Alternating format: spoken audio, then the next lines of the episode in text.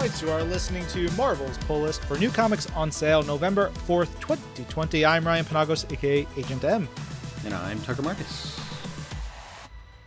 Tucker, we have passed the Halloween season. Were there any final movies or experiences that you treated yourself to? Um, there are a couple movie podcasts that I listened to that inspired me to dig into some old faves, and that included Nightmare on Elm Street, the original, and then my sweet, sweet girlfriend. She had never seen Alien, so that had to be done. Wow. Our producer Jorge is aghast at that. uh, all right, we are not here to just talk about movies. We have to talk about some brand new books that are coming out this week. Uh, we got a lot, some big favorites. Let's dive into them. Tucker, you're up first. All right, let's do this. We are starting off with Amazing Spider Man number 51. This is written by Nick Spencer and Matthew Rosenberg with art by Federico Vicentini, colors by Marcio Menyz, and letters by VC's Ariana Maher. I love to see a name like Federico's in the credits on Amazing Spider Man. It's always great to see a new name jump on board of one of the big books like this. This is part two of Fallen Order. Uh, this issue pits Sin Eater right up against a whole host of Spidey heroes, which is awesome to see. I love it. And I say this as a huge compliment that I can feel the collaboration of Nick and Matt in this book. I can feel them working together, writing these characters, writing this dialogue.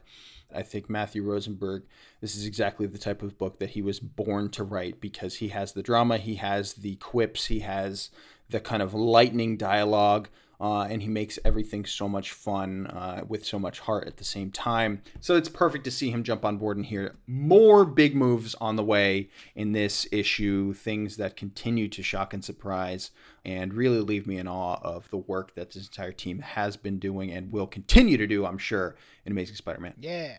All right, let's go over to Atlantis Attacks number four. Glad to see this book back on track. Uh, it is written by Greg Pak, art by Ario Anindito and Robert Gill, colors by Rachelle Rosenberg, and letters by VC's Joe Sabino. Look, all you need to know shirtless Namor versus everybody. uh, it's it, we've got this whole storyline going on where Namor um, has been fighting for his people as he often does, and we've got the city of Pan, which is this cool city of multiple cities, and and there's you know secrets and, and lies and we actually get some big revelations in here. One of my favorite moments is uh, when the you've got the agents of atlas who are involved in this like the cool old school team with the robot and 3d man and everything and then marvel boy who is well i guess he's not called marvel boy anymore he's called the uranian. He says i'm sorry amadeus. Namor is our ally.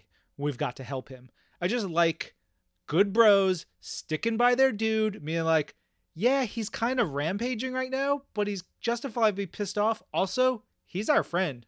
We're going to back him up. Screw you. I just love that kind of stuff. Oh, yeah. Next up, we have Avengers number 38, which is by Jason Aaron and Ed McGuinness. The two greats, with inks on this by Mark Morales, colors by Jason Keith, and letters by VC's Cory Petit.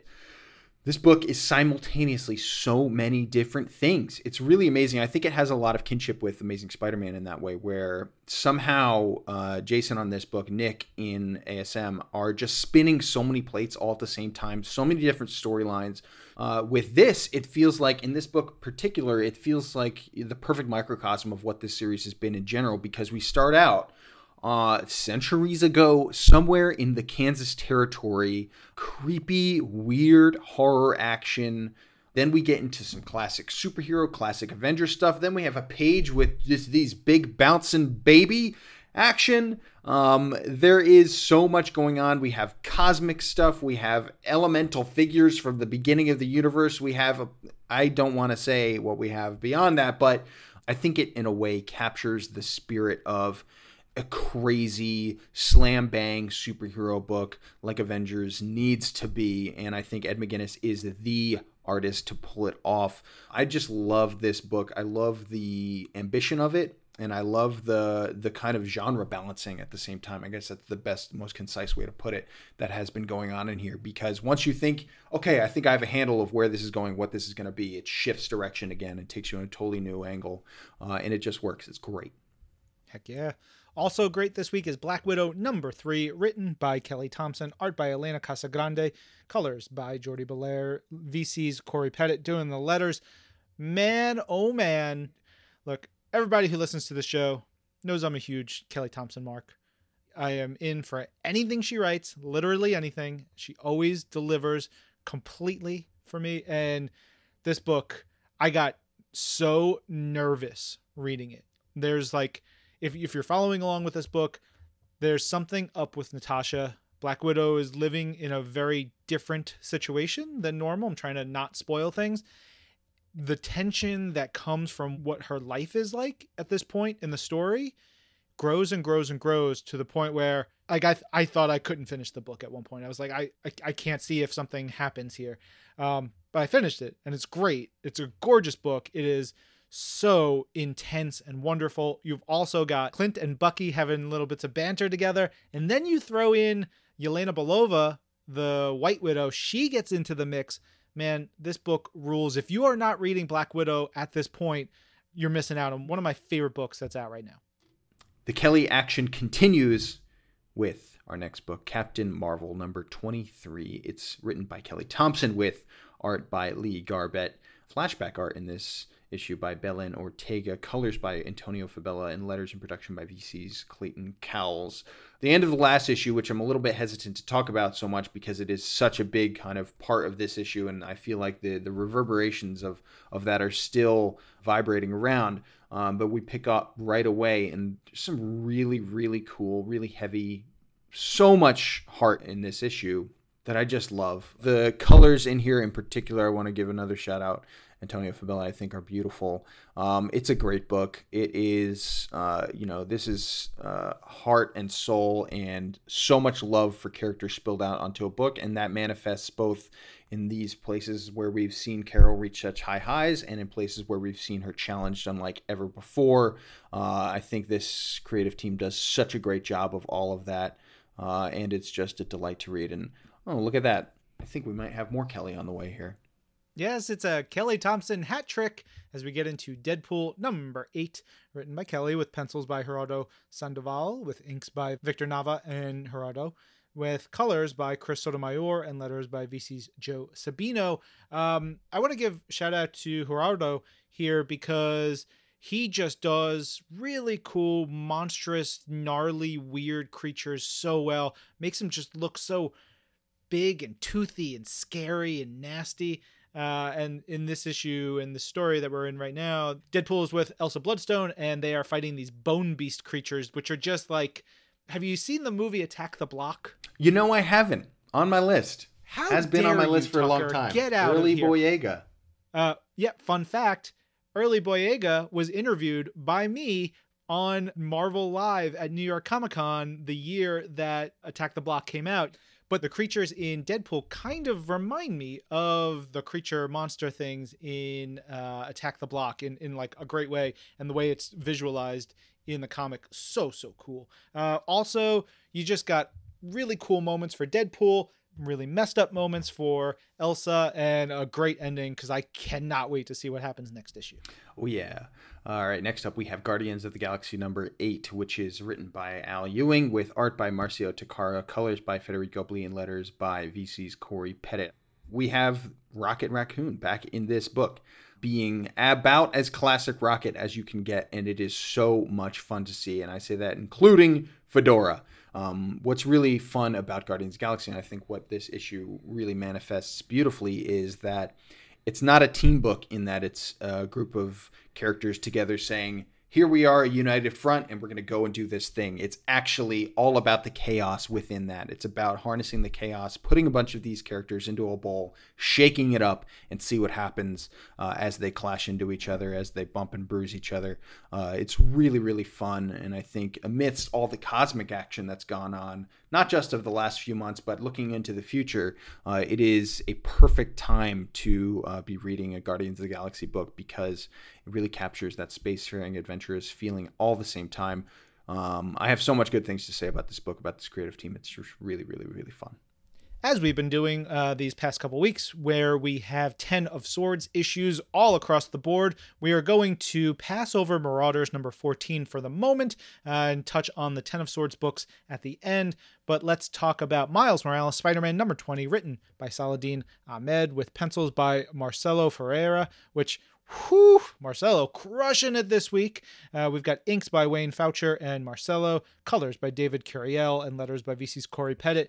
You know, this one is an interesting one. It kind of like, to me, is the other side of the coin to what's going on in Amazing Spider Man. And with, you know, you've got Peter Parker, Spidey, and, and his sort of group and family and chaos, and, and the city is, is just, everything's like essentially on fire. Uh, and then over here in Miles' book, it's Miles and his uncle, Uncle Aaron, who's the Prowler, and a whole bunch of his close Miles' close friends and family dealing with Brooklyn side uh, chaos, and everything is on fire as the like goblins are everywhere. Uh, but some of my favorite bits in here are like just the team up moments where you've got Captain America side by side with Miles and the Prowler uh, alongside Bombshell and um, and Starling and like Miles's dad. It's awesome. The ending of this book is bonkers. I, I love this storyline so much. If you are a fan of all things Ultimate, jump on in this one. Next up, we go to The Rise of Ultraman, which is written by Kyle Higgins and Matt Groom, with art by Francesco Manna, colors by Espen Grundetjern, and letters by VC's Ariana Maher. I continue to be more and more invested in this book. Um, I've mentioned before about this. I wasn't super familiar with this character before, and so every single page is teaching me new stuff, and I think that's so exciting. It's so much fun. This is one of those issues where you start off a new series. Issue one is kind of the bam pow, uh, uh, you know, intro, and then issue two is like, all right, we're settling in. Once you get to issue three, you're in it. You're in the story the beats you know they mean a lot for the story that's to come uh, and we're really humming here and that's the feeling i had reading this and uh, knowing that and also continuing to becoming familiar with this character makes it really really fun. I'm excited to see where we go forward with ultraman. Yeah it's dope. It's, it, if you're a fan of ultraman this is a, a, great like re-envisioning of what the the mythos is. Um, all right let's move on to star wars number eight written by charles soule with art by jan bazaldua colors by Rachelle Rosenberg, and letters by VC's Clayton Cowles. This is part two of The Will of Tarkin. Uh, the first part, we really got to sink our teeth into, like, and see who Zara is, Commander Zara, this uh, Imperial officer. And this one, it was like, she friggin' rules. She's one of my favorite new characters that we've seen like added to Star Wars canon uh, and added into like I'm I'm reading this I'm like man, I would love to see her in movies or in animation or something because this character is badass. She follows through. She's just like she's an, an empire officer, so she's also scum, but there's something to her that I'm like, I want to know more about her. I want to follow her. Um, we'll see what happens to her, but she does some stuff in this issue uh, while she's chasing and leading uh, Leia into a trap. It's look this this book is a riot. It's cool. It's pure pure Star Wars. Inject it into yourself right now. Definitely agreed. All right, next up we go to Thor number nine. It's written by Donny Cates with art by Nic Klein, colors by Matt Wilson, and letters and design by VC's Joe Sabino. Uh, this is really fun because we started out with a huge story arc. Then we had a little two issue story arc in there in the middle, and now we're starting another big one. Uh, and who do we start it with? But of course, Donald Blake. He's here, he's back, he's a big part of the story to come, and it's so exciting. And then we also have some great Thor and Loki stuff in here, which is really, really awesome. I gotta say, I don't know how they do it. I don't know how Nic Klein does it, but the dude just gets better and better. It is nutso. It is crazy. Of course, we know that Matt Wilson is one of the best colorists in the industry. And then to pair him with Nic Klein, with the heavy metal, crazy, like scream and have spittle coming out of your mouth going I it's just so awesome. Nic Klein is one of those things where Nic Klein was born to illustrate this book in particular. Uh, it is so awesome. If you haven't been reading this book, get on it because it is just so much fun to read and it is just uh, you know you can feel the weight of every page in a big way. It's great. Uh, also exciting stuff. Uh, we started to as we were working on this episode we just said why haven't we brought back the bell to Whoa. to talk about our uh, our favorites, our personal picks of the week. So, um, with that in mind, we're reinstating the bell, and you've got the first one up, Tucker. Yes, I do. My pick this week is U.S. Agent Number One. It's written by Priest with art by Georges Jeanty. Uh, inks by Carl Story, colors by Matt Milla, and letters by VC's Joe Sabino. This is one of those where I knew pretty much before I opened this book I was going to love it, but I was so clueless about what it was going to be.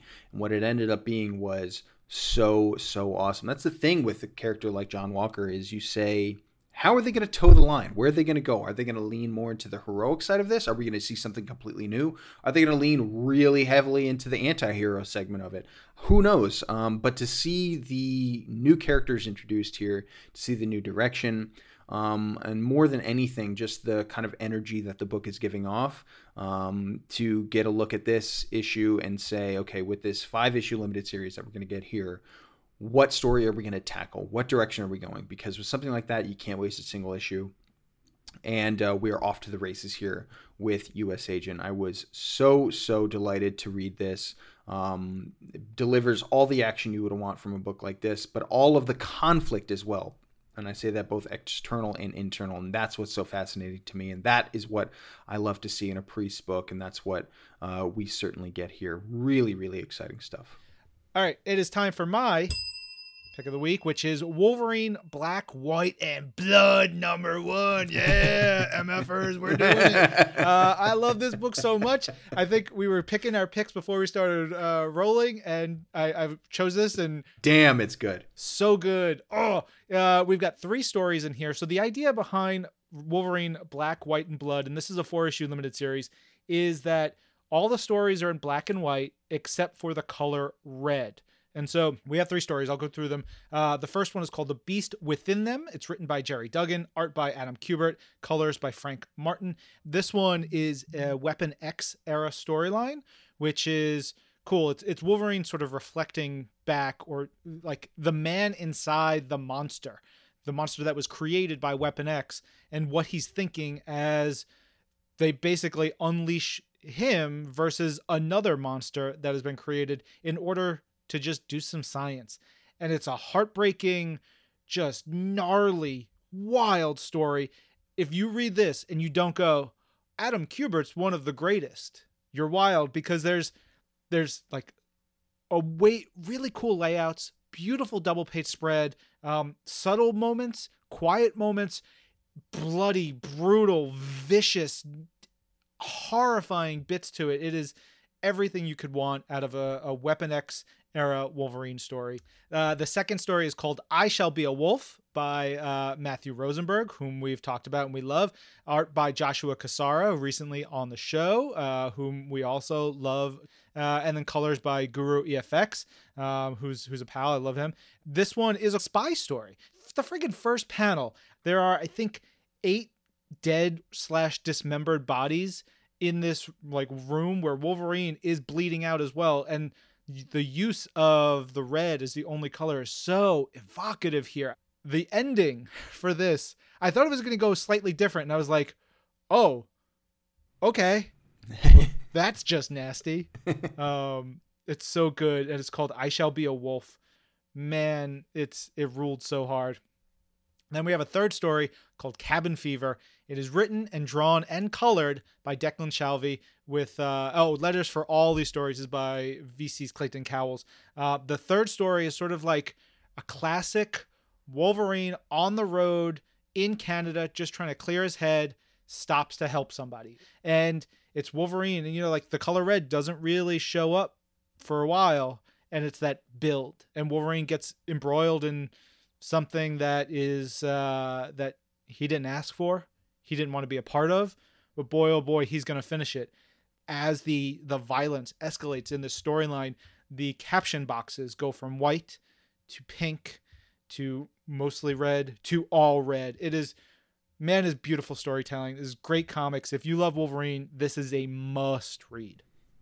Yeah, completely, completely agree.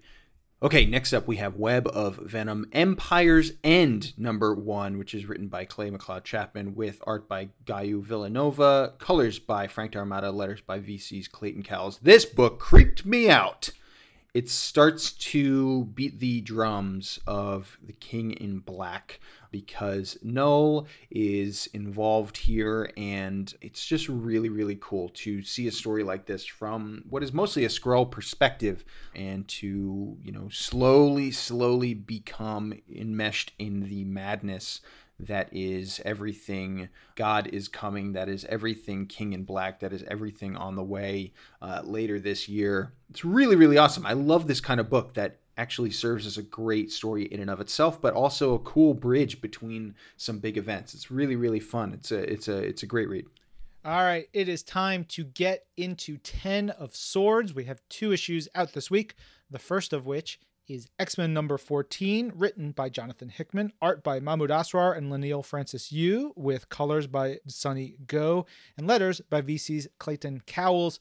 So we're on the eve of the giant beginning battle between Krakoa and Arakko, the champions of each. We have 10 fighters on each side, 10 swords on each side, and we're about to go into all that. And so the quiet moment that we get into here is Apocalypse in a garden face to face with his wife, the love of his life, whom he left behind.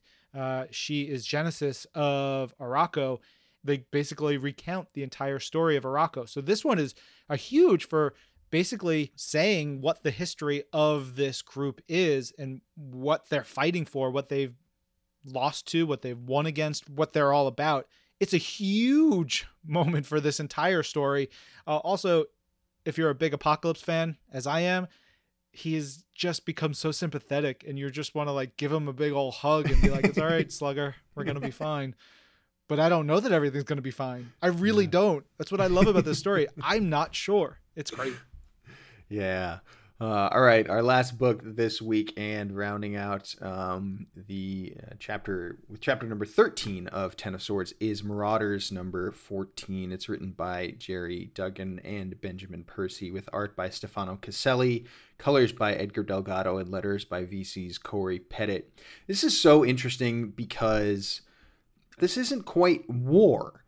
Certainly, the ramifications are as big as war, but I mean, in this issue, we start out with the menu of the dishes that are being served to the sword bearers of Arakko and Krakoa. Now, when we get into the work here, it's not just dinner. It's not just all nice and people just kind of hanging out and, and clinking glasses. There is a lot of tense uh, moments in here, as you might expect, given what we are, like you mentioned, on the eve of.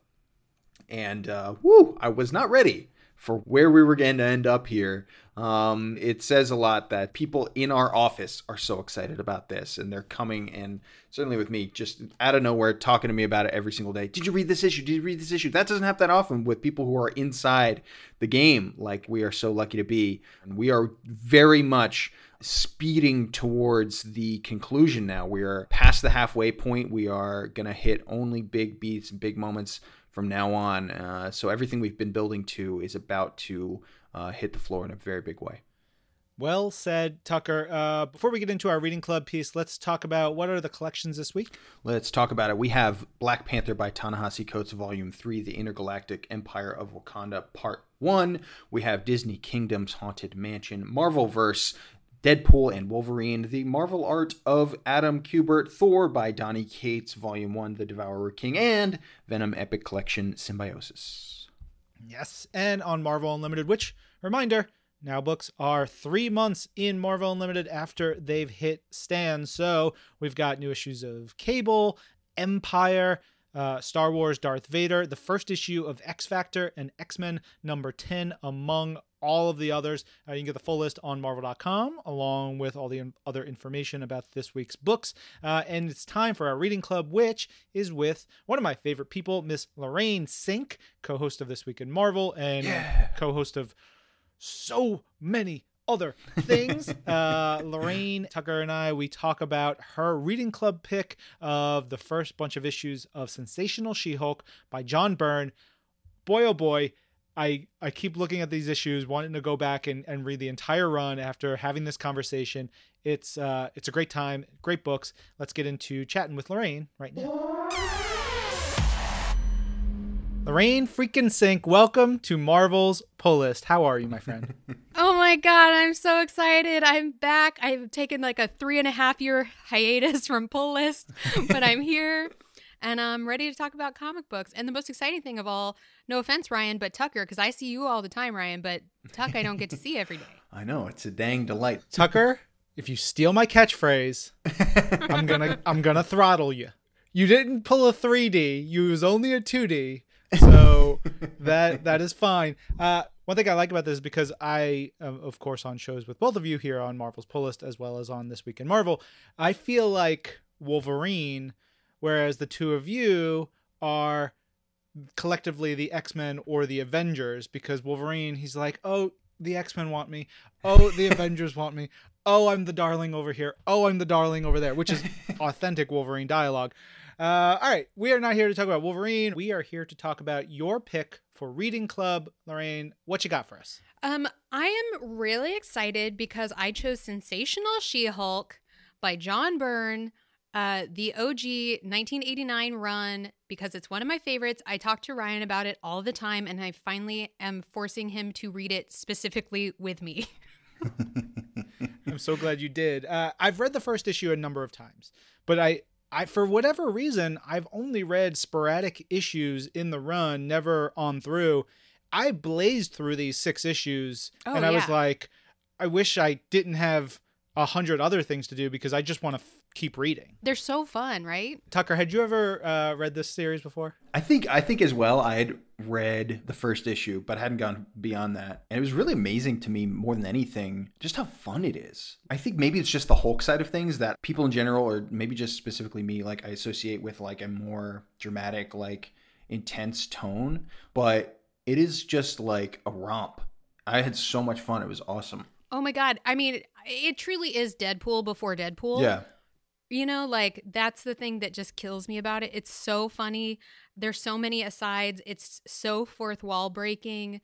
I love that even as you're reading, it'll be like, this issue isn't funny enough. Like, it, there will fully be like a note in the corner, like, this issue isn't funny enough. So we're just going to like tell some knock knock jokes, essentially. it, it reminds me in some ways of old, like, slapstick, black and white, mm-hmm. like comedies of where you just have from the get go, it is on. It is gags and humor and jokes and as you're trying to process one thing something else is already firing and it's hilarious but it's also a gorgeous book gorgeous it's so gorgeous i mean some of the artwork in this is just I mean, it's like John Byrne having way too much fun unattended, clearly. Obviously, like the superhero stuff is beautiful. She Hulk is like gorgeous, hulking, muscular, badass. But then, like, my favorite like I love that there's a point where you know She Hulk's literally like, oh, the cosmic stuff, and they show a bunch of ships, and then literally she's like, you can do better, Byrne, and then there's like a crazy Kirby esque, like huge two page splash of just like an amazing sort of like black and white, that sort of mixed media looking cosmos, and it's so good. It's Plus, tremendous. You just get a, a cavalcade of friggin' weirdos, which is. Yeah my jam. Yeah. Just all the weirdest characters are like, this is my book. Lorraine, when was the first time you read this series? Um, I definitely read like bits and pieces as a kid, which I think flew over my head. But I really sat down and read all of She Hulk's continuity a couple of years ago when I was working on my book, Powers of a Girl.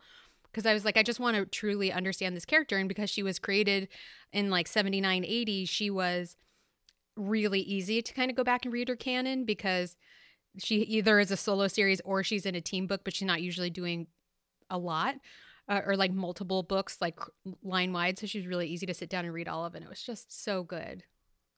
I'm I'm just very obsessed with She Hulk as a character in general because she's like so badass and so funny, and I and Byrne it to me is like quintessential She Hulk voice to me now. Was Jen Walters always this kind of tone? Was it always this way from Mm-mm. book one, or did it evolve? And like, how in your like research and your perspective on this character did did she get to this point? Well, it's kind of interesting because to my knowledge, She-Hulk was really created around the Hulk television show to as a sort of IP play. Like they were like, "Oh, well, we should definitely have a female Hulk character so we can sort of own it and like cultivate that voice." So that first She-Hulk book was created.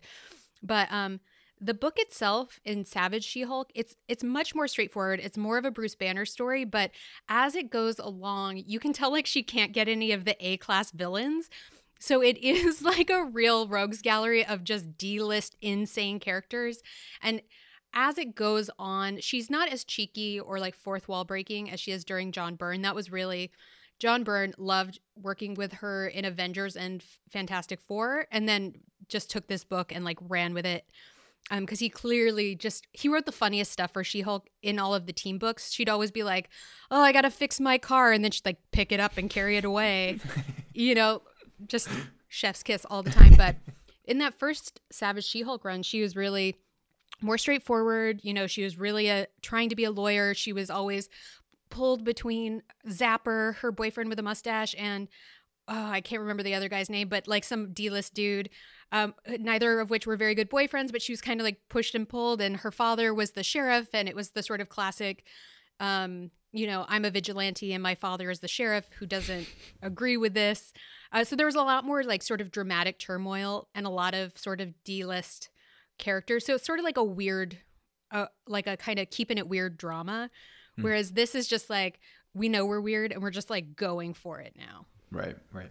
Yeah. And 1989, John Byrne is just can kind of get away with it in a way, you mm-hmm. know, like he can get a book that is She Hulk, use D list villains, make it a comedy book, and have it last like four or five years. You know, credit to him. And um, uh, big credit to, of course, Bobbie Chase, who is the oh, editor yeah. on the title. I mean, I, that's one of the things I love about this run too. Is the editors are as much a part of the book as She-Hulk. You know, they're constantly talked to and about. They show up in the corners of pages. They write to each other on the page, so you kind of see the creative process in a cheeky way. And I also love that like Tom DeFalco as editor in chief at this point is sort of like loomed over it, it's like he's the dark overlord that they have to continue to answer to. Ugh, so good.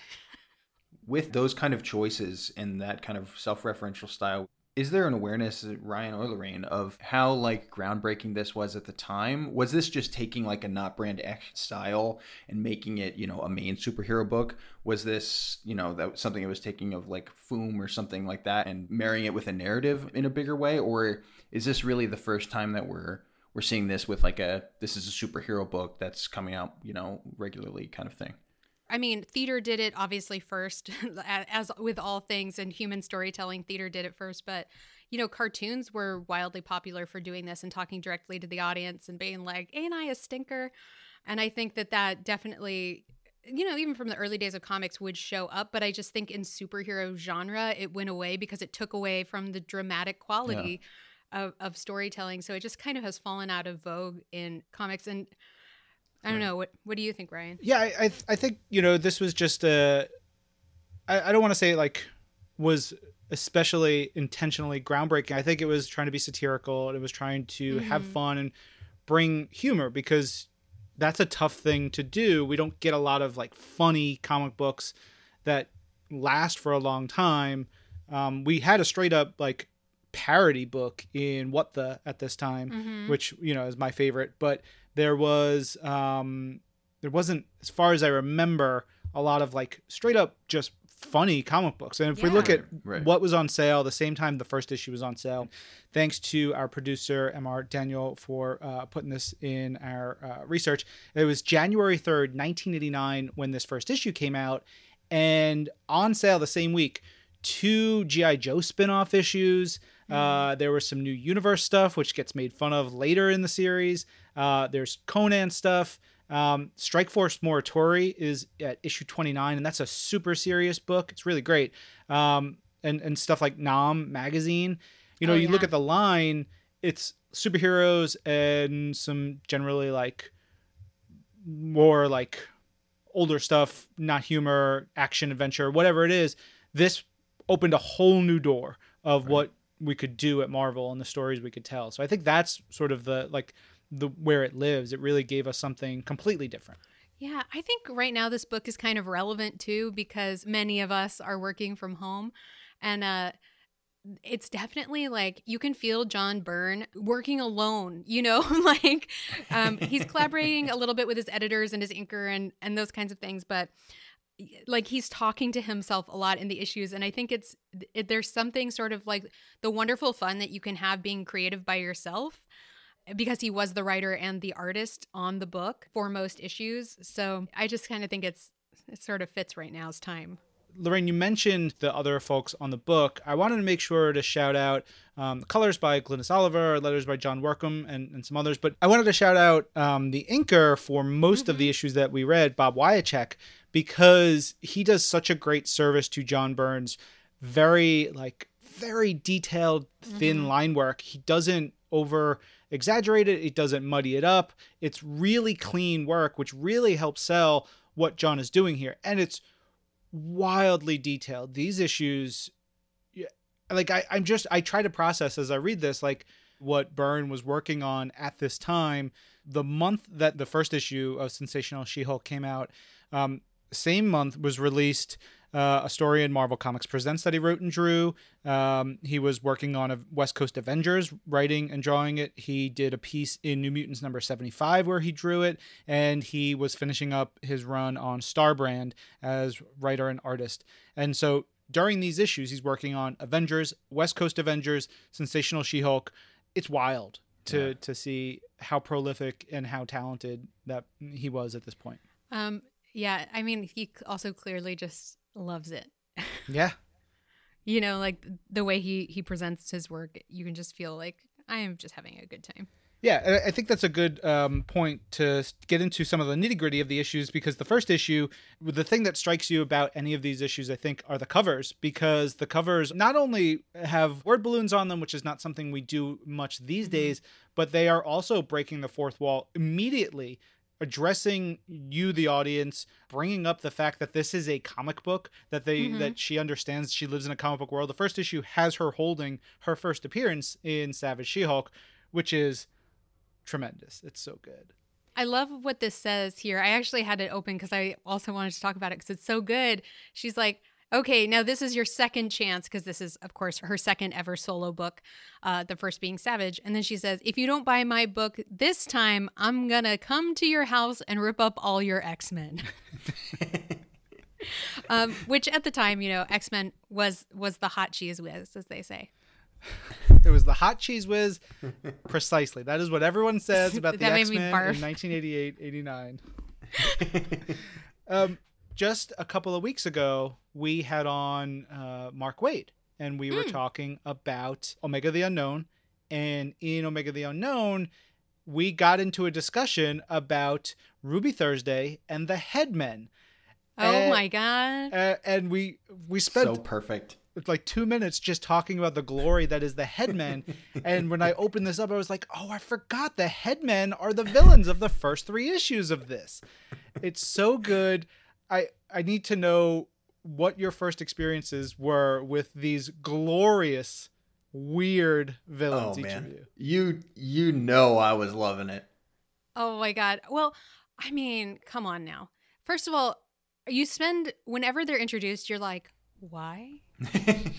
what is this name and who are these men? Um, but yeah, they're just guys with like different bodies than their heads. pretty much. That's, that's, the gimmick. It's that's it. Amazing. It's it's ridiculous. And it, there's even a page where She Hulk. I think it's issue two or three where she exp- she like does the rundown of who they are and why they're this way. I just, man, in my dreams, the Headmen will have a Disney Plus show in like five years. Oh, Ryan, you are the only one who wants that. really Real, Me and Mark Waid, baby. Yeah, yeah, yeah. I, I love you know, this issue has the headman, has the ringmaster, and the circus of crime, and it's just it it's really just a, a nice, beautiful setup issue to you know remind you who she is. We get her origin, we get her place and everything. Um, you get a little bit of the tone, and I think it the the series gets more absurd as we go Mhm. along. The first issue, I mean, I say that, but the last page of this issue is the full reveal of the headman, including Chandu, which is a nightmare creature. Oh, I love right before that too. She's like, I'm not going to find out who the villains are until issue three, but you'll probably find out on the next page. Yeah, and she looks at the camera, and you're like, "Whoa, whoa! This I'm in for a ride. It's it's so much fun." Chandu is amazing because he essentially has a unicorn horn. He has like griffin feet, like eagle feet. Um, he's got I I don't know what to call it, like silly string for arms. I don't know what it's supposed to be. He is truly a horrible, horrible nightmare. Yeah, he is. God bless him. Uh, we get into the second issue, and the cover is with the Toadmen, and it's referencing a classic Incredible Hulk story where she's even reading that Incredible Hulk comic, and she's eating cookies, and she's in her super comfy sweater, which something about the way Byrne draws that sweater, both on the cover and inside, I'm like, I want to wear that sweater. Well, I also it ages in an interesting way, but I do think is really funny about this book. Like her clothes get kind of weirdly torn off at times, or like uh, her shirt like disintegrates when the toadmen are shooting her. But there's this sort of sense of like, I love that sweater, you know, in, instead of sort of like the ooh no, oops, I'm sexy kind of thing that you kind of expect to see from that sort of sort of male gaze. But it's really like sort of subverting the male gaze in a really funny way, I think um, while playing into it at the same time, which I don't know, it just really cracks me up. It, it really does sort of have a great sense of like, uh, like a female point of view that is very sort of knowing and cheeky, um, as opposed to f- it feeling sort of like Creepy. uh, cr- super creepy. Yeah. yeah yeah it, it it it walks that line very very well um and and is is a hoot um the the second issue we get mysterio who is definitely a now at this point i guess b plus level character at that point you know he's like c somewhere in the C's, but still higher up than anybody else has been in the book before. One of the things I love about this, and we get the editor's notes about from the Tom DeFalco, are just the looks inside She Hulk's apartment that she's taking over for uh, Janet Van Dyne, the Wasp. I'm like, that apartment is amazing. I know, right? I, I love this part too because at one point Tom DeFalco's like, all right, get back to this Millie the model stuff, which is so tickling because it is like it's a ton of fashion and like beautiful apartments and ladies just being like, we live in New York. And I love it because it, you know, it's kind of like a story is She Hulk and and Janet Van Dyne. Janet, you know, of course, is like, I am very wealthy. Please enjoy one of my many homes. and Jen just sort of like getting the lay of the land and, and feeling whatever. And then, of course, t- t- Toad Men. Weird little Cockney accented fake Yeah. Toadmen, which they show like there's no real explanation about them. No, absolutely and I love not. it. Well, I, I guess they're part of the illusion. Yeah, but th- they From Mysterio, Mysterio. names them as if we like maybe maybe they are more well known than I give them credit for. But I'm like, oh yeah, those guys, sure. I love that panel where they f- like fly in on these little jetpacks. It's like these weird little banshee screams as they kind of like toe this line between being the completely like least threatening guys in the world, but also somehow posing a threat at the same time. I loved it.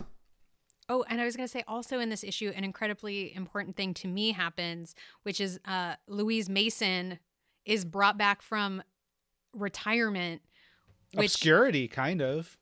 super obscurity. So Louise Mason was a superhero in the 1940s called the Blonde Phantom, uh, who was sort of like the penny to Inspector Gadget. Uh, essentially, this guy was like the inspector who could. He, I, I think he's actually like an FBI agent, but he's like the FBI agent who can't ever get anything right and is always missing the clues. And the blonde phantom is like this very beautiful sort of woman who looks like she would be in the movie LA Confidential, who runs around and solves all the crimes and then essentially hands him like, and this is how it was done. Goodbye. And she runs off into the night. Meanwhile, she's also his secretary. Um, but eventually, you know, that book was canceled. But I love it because they let her grow up. She, she's old. She's in her 60s um, when she shows up and she's not the blonde baby anymore, which it gets explained in a later issue uh, and is wow, a real feel moment. We'll get to that one because I I loved that, and also that she is nicknamed Wheezy, which is also Yeah. the nickname for Louise Simonson, um, prolific writer and, and editor and creator uh, at Marvel, specifically at this time. Um, the Mysterio angle gets us to our third issue and gives us the big guest star with the great cover where you see Spidey dropping in the spotlight like he's uh, like they're on the the Tonight Show. Um, it's it's really wonderful. One of the things that I loved about this is that Byrne is also he does an incredible McFarlane impression Huh. here in in the way he draws Spidey. And, you know, at this Mhm. time in 1989, that's when Todd McFarlane's Spider-Man is really rolling along and it, it's an interesting thing to take the character who you're putting him in a guest star in your book and to take him and make him look like he would look in his own book. I think is a really fun and smart and just clever little trick to to sort of sell the illusion a little bit more. I love it because it's that thing where if we were reading this book the week it came out, Ryan, it's something that we talk about on the show all the time where it's just like, oh, it's so cool to see this artist draw this character this week. It's so awesome to see this kind of thing that we don't get that often. You know, I get that buzz reading this. The mixture of Byrne and Spider-Man in here, it just it's so cool. Well, and half of this book is a, fully a Spider-Man book. It, there's no She-Hulk. It's just Spider-Man whipping through the city, looking for Mysterio, kind of tracking him, figuring out what what's his deal.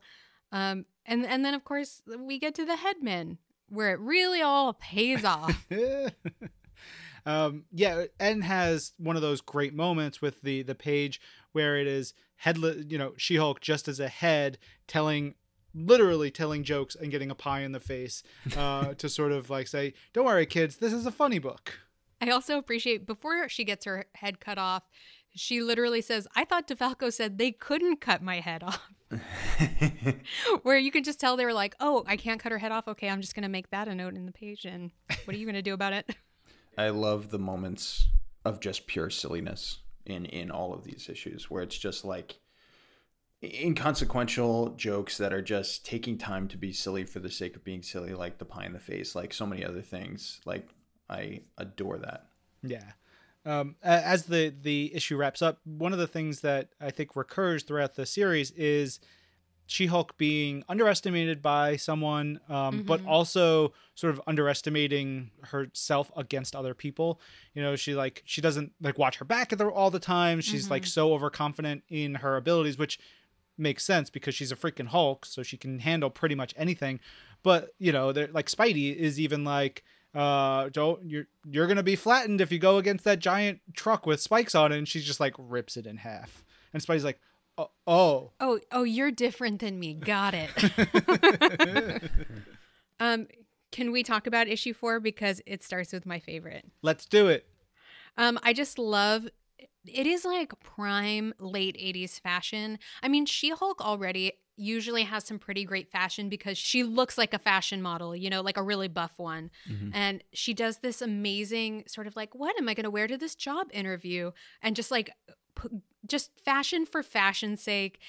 And they're so phenomenal in her 80s power suit. I just super love it. I also I really do like I love her um her villain fights because they tend to be very funny and slapsticky and silly. But I really, really am sort of living for the B storyline in this. I love her sort of normal human life as a lawyer, working in the DA's office, hanging out with Wheezy, who is the heart of this book by far and away Yeah. she and She Hulk end up going out to lunch, and she's sort of like, uh, "What's going on? Why you so old though?" And and she tells the most beautiful, heartfelt story about as soon as her ca- her comic strip was canceled, her and uh, Mr. Mason got married, and they because they were sort of forgotten from comic books, they started to age, uh, and it, it you know, finally towards the end of the story, you realize that Mr. Mason is no longer alive. And if only someone had written them sooner, uh, they he might have lived and they might have stayed young forever. Um, and it's just such a sweet, sad, poignant story in the middle. Um, while while Wheezy also continues to be like a very funny She-Hulk esque character who is also sort of uh, very confident, but in a different direction. Uh, she also has a great moment where she thinks about wearing her original blonde Phantom uh, costume, which was essentially a very slinky uh, gown, red gown, and she imagines wearing it on her little sort of like stooped over, chubby old lady body, and is like, nah. uh, but it's it's just so sweet and it's so earned because you've you know there's so much funny stuff and there's so much action. It just feels like the most earned little moment between the two of them. And if any of our listeners want to go out there and read um, more recent Blonde Phantom stories, Paul Tobin, a friend of mine, he had written a, a couple uh, during the 2000s that I really dug. He, he's a huge Blonde Phantom fan and resurrected her for more recent times, and she's pretty cool. Yeah. Um, in that issue, the the villain is Stiltman. And what it goes exactly to what I was saying. Like she underestimates her opponents and mm-hmm. gets like stomped into the ground by oh, the yeah. stilts. But at the same time, Stiltman completely underestimates her because she's a Hulk. And she's just like, she's more like annoyed with herself than anything here because she's going to kick the living crap out of him when she gets the chance. That Stiltman sequence, I got to say, is so awesome. I love the action in that. The, where she gets like punched through the ground by one of the stilts mm-hmm. and then down into the subway. The way it's visualized, yeah. where like her her like head is getting dragged through uh, the roof of a moving train is so cool. It's so imaginative. Literally never seen anything like that before until I read this. It's just so good. And the way that it takes advantage of like the combination of the panel structure and the height and stature of Stiltman is just awesome. So fun. Yeah, I know. I love that. It, it, she's very much like the the hook on an old timey can opener.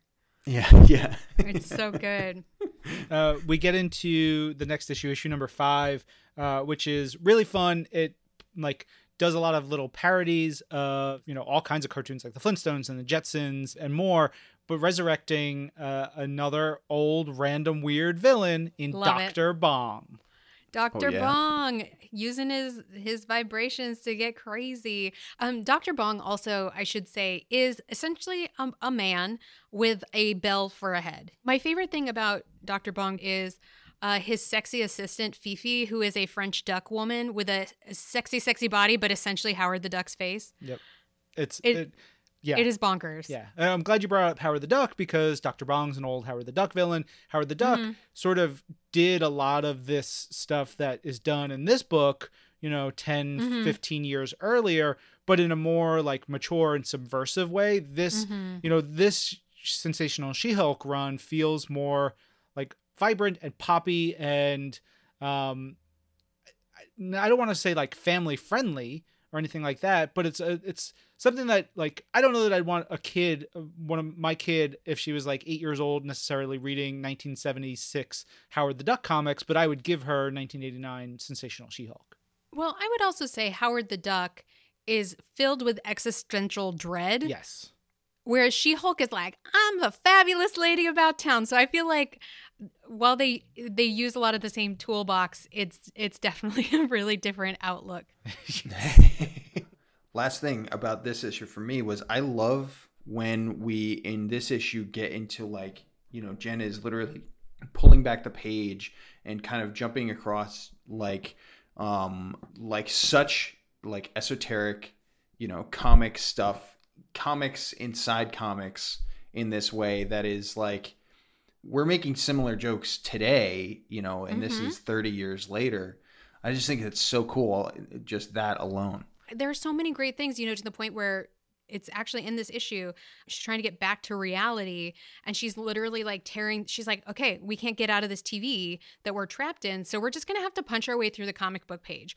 And they kind of punch their way out Ryan, I feel like you would know this. Do you know what that page was that they're in front of? They're they're in front of like a stats page, like a comic book stats page that I didn't recognize. So this is one of my favorite gags in the entire thing, uh, and this was also really cool because Weezie set it up. I think the issue before where um, they were Jen was like, "How do we get from? How do we go through the panels?" And Weezie's like, "Once you know you're in a comic book, you you can do it too." And so she takes that skill that she learns the issue before, takes it here, and so what they do is they bust through one page and go across a two-page spread, which is for Big Bucks Comics. Um, this is my favorite thing because if you just look at it for what She Hulk and the the character she's saving are doing. They're just walking across these two pages, but in the comics of the day, you would have mail order companies um, who would advertise in Marvel and DC and any comic of like books you can buy from them and you can order from them. And so Big Bucks Comics is a fake company that is selling all kinds of different Marvel books.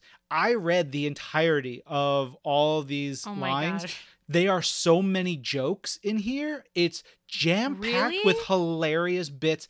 I highly implore take the the 20 minutes it takes to read the entire really fine print of these because there's so many little weird and funny jokes uh, about all the books that Marvel was putting out. Absolutely love the, these two pages. I spent a lot of time looking at these earlier.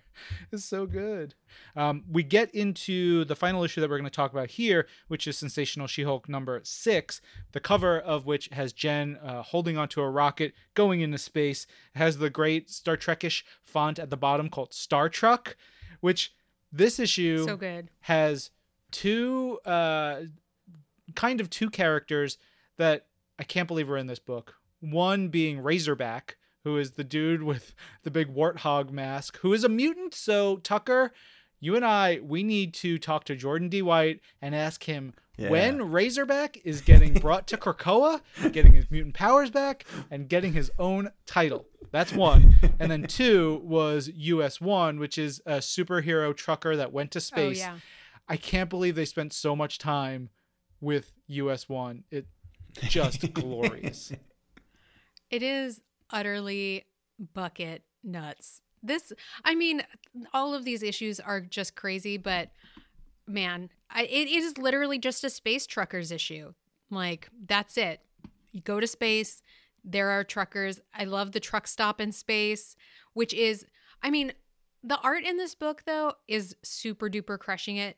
Is so, you know, that image that I talked about earlier on in the show is in this issue that huge crazy space collage it's a big black and white kind of you know kirby in the 70s moment it is so good um, and then i'm just obsessed with the truck stop because it reminds me of spaceballs Yes. um, it's like a big Spaceballs moment where and there's like a million aliens. I can't imagine. Obviously, there's like a you know there's like a Guardians cameo in it of the Guardians 3000. You know with like Vance Astrovik and that and the Yondu with the you know the big mohawk situation. Hippie Yondu. Hippie Yondu, yeah. Uh, but I just it's just a truck stop that is full of a million aliens, and it's they're all different. I love this one that like looks like essentially a huge purple nose with two adorable big Yeah. eyes and long eyelashes. She's just my favorite, and she's just walking with a hot tray of food, and I was like, I feel seen. This is me. That moment, Lorraine, I think, where we get that huge spread where it's it's black and white, it's just really beautiful. I think that's it captures this almost like indefinable feeling for me where we're having so much fun, it's so wacky and zany, and then there's this moment of what feels like release where it's just like ah, like the glory of comics you know what I mean? and it's a Mhm. real moment of like like heart for me you know where it's saying like remember this like look at like Mhm. look at what we can do you know and it's just beautiful and and really i don't know if i've ever felt that specific feeling um that that it that it gave me but i just loved it i loved it it's so great. It's also like such a freaking guitar solo for John Byrne. He's like, "Oh yeah, I'm doing all this fun stuff that's like good times and whatever." He's like, "But have you seen Space though, bro?" like it's just uh, s- a full-on uh, stage dive, squeal yeah down the guitar. Yeah. And it ends with the glory that is Zemnu the Titan, most recently seen in the pages of Immortal Hulk, getting to jump out of here and be his big, weird, white, furry self. Uh, that we only read six issues. We could probably have read all 60 and had Oh, a yeah. blast. Um, I'm really glad you picked this one, Lorraine. It was so good. I am too. I really enjoyed getting to read it again. Also, I'm just really tickled by next issue. I have no mouth and I am mean. Zemnu. Oh, what a blessing. Yeah, just such fun. Everybody should go read Sensational She Hulk because it is the flippin' best. Yes. agreed Really is. Uh, Lorraine, thanks for being on the show. Um, I'm sure I'll talk to you again later or tomorrow or whatever for something else we're working on. Thank you guys so much for having me, specifically Tucker. Yes. Um, because I don't get to see Tucker, and uh, at at this point, this is your show now. You are the captain now. uh, Lorraine, you know what? You're just a ding dang delight. Oh shucks. How dare you? I got him. This interview is over. a book to match the person, both like you said, Ryan, ding dang delights. So much fun to read, so much fun to uh, chat with, with Lorraine. Something that Lorraine mentioned I don't get to do very often, which just makes it all the better. Just the best. Indeed. That about wraps it up for us this week. This episode of Marvel's Pull List was produced by Ryan Penagos, Tucker Markus, Jorge Estrada, Mr. Daniel, and Megan Bagala. Jill DuBoff is our director of audio, and Brad Barton, aka Polist's audio development manager, tries to break through the fourth wall, but he keeps on breaking his hands, the fool. anyway, I'm Ryan. And I'm Tucker. And this is Marvel. Your universe.